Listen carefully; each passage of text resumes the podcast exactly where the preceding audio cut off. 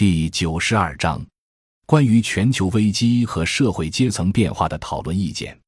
中国所谓的中间阶层或者中等收入者，在中国的现实条件下发展是极不稳定的，任何一个风浪都能把中产阶级吞没。中国应结合国际经济形势和国内社会实情，采取更多社会保障性策略来应对中产阶级崛起带来的各种社会结构变化。一全球经济危机演化与中国内在矛盾。如果全球能保持十年高通胀、低利率这种最有利于债务人的结构，那么很多人就会大量的在国外借美元、欧元到中国做各式各样的投资，因为只有中国有亮点。还有就是人民币能够保持顺差，所以一定能保持升值的趋势。按照城市化来算账，把中国的城市人口加上四亿人。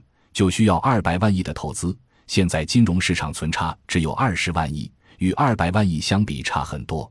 国内所有的过剩都是需求没有释放而导致的，如钢铁，别人完成工业化人均需要一吨钢铁，我们现在五百公斤就过剩了。发达国家电机组人均占有量是五百瓦，中国四百多瓦就过剩了。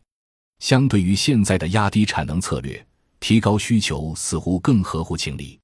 次贷危机的爆发，也给中国传递两个需要依靠内需发展经济的信号：一个是外资对中国不重要，甚至现在是外资对中国产生负面影响了。二零零七年开始流入的外资已经减少了，相对而言，以外资筹资的情况会越来越少，在中国境内筹集资金的情况会越来越多。另一个信号是外贸不再如以前那样重要。所以，从二零零七年到现在，中国经济的增长态势是逐步摆脱对外资的依赖。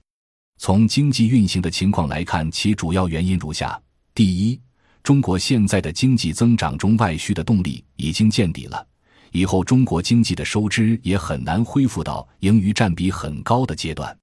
以后无论外部的情况好或者不好，都会依赖内需。第二，中国的人口红利已经见底。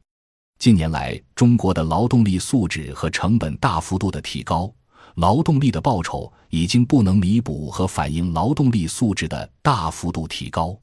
第三，中国的货币化进程已经见底了。货币化进程是一个货币使用范围不断扩大的过程。原来房子、医疗、教育都不需要钱，现在都货币化了。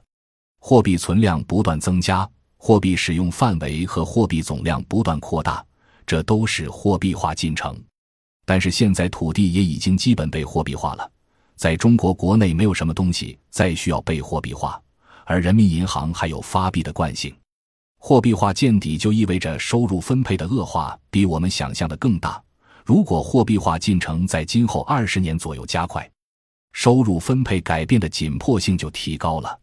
第四，从实体经济来说，上游是资源，中游是技术。下游是市场，继续使用依赖内外部市场的现存体制的可能空间也见底了。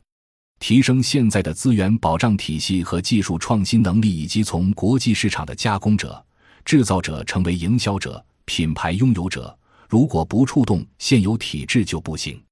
制造业的增长延续现有的加工生产老路的现象也见底了。在中国还没有成为世界制造业中心的时候就改变了。所以，不改变现存的内外部的生存空间，制造业肯定会见底，也就是制造业普遍过剩了。这些现象都说明我国的外需见底了。我们需要寻找新的增长动力和新的增长合力。两个过剩中的制造业过剩和农村人口过剩的本质，也要求实现城市化，以解决制造业过剩问题和农村人口过剩的问题。中国现在缺乏大规模发展一百万以上中等偏大型的城市群战略。目前六十万到一百万人口城市集聚效益极差，基本没有第三产业，因此急需一百万到五百万的城市形成链条和都市圈。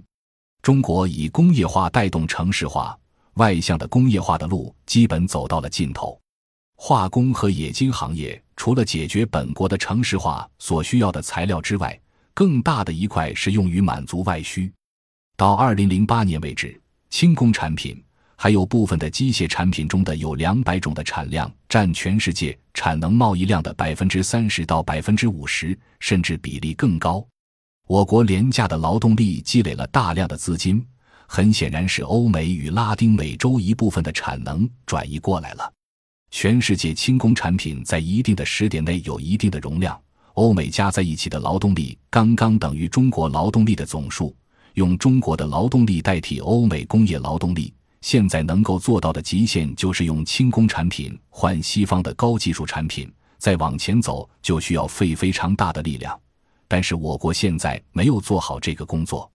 从二零零九年开始，全世界包括西方把贸易矛盾推向中国，导致沿海轻工业的衰落，而转向内需的结果也是沿海轻工业的衰落。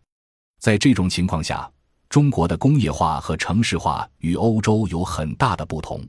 使用标准产业对比，美国的服务业很大一块是外贸服务业和技术服务业，这两块都是跨国公司来完成的，而我国没有这样的跨国公司，我国是在买外国的高技术服务。